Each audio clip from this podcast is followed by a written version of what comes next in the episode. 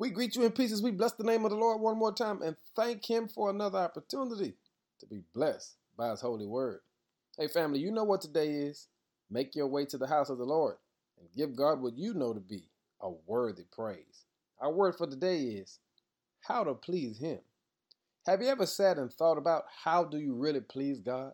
I mean, as awesome as God is, how can we really please Him as sinful as we know we are?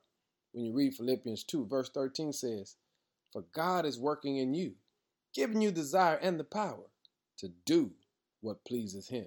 See, God thought so much of you that He didn't leave you by yourself, but He decided to work in you so that He can work through you. Did you hear that?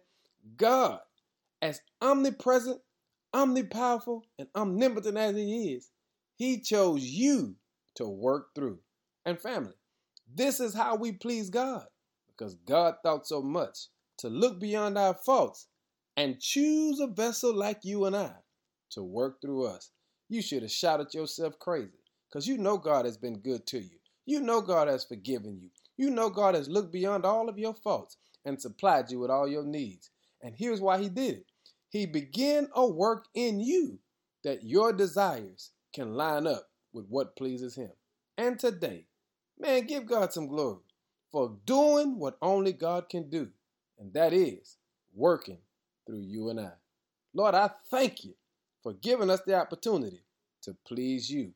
Here's how we please you because you chose to work through us.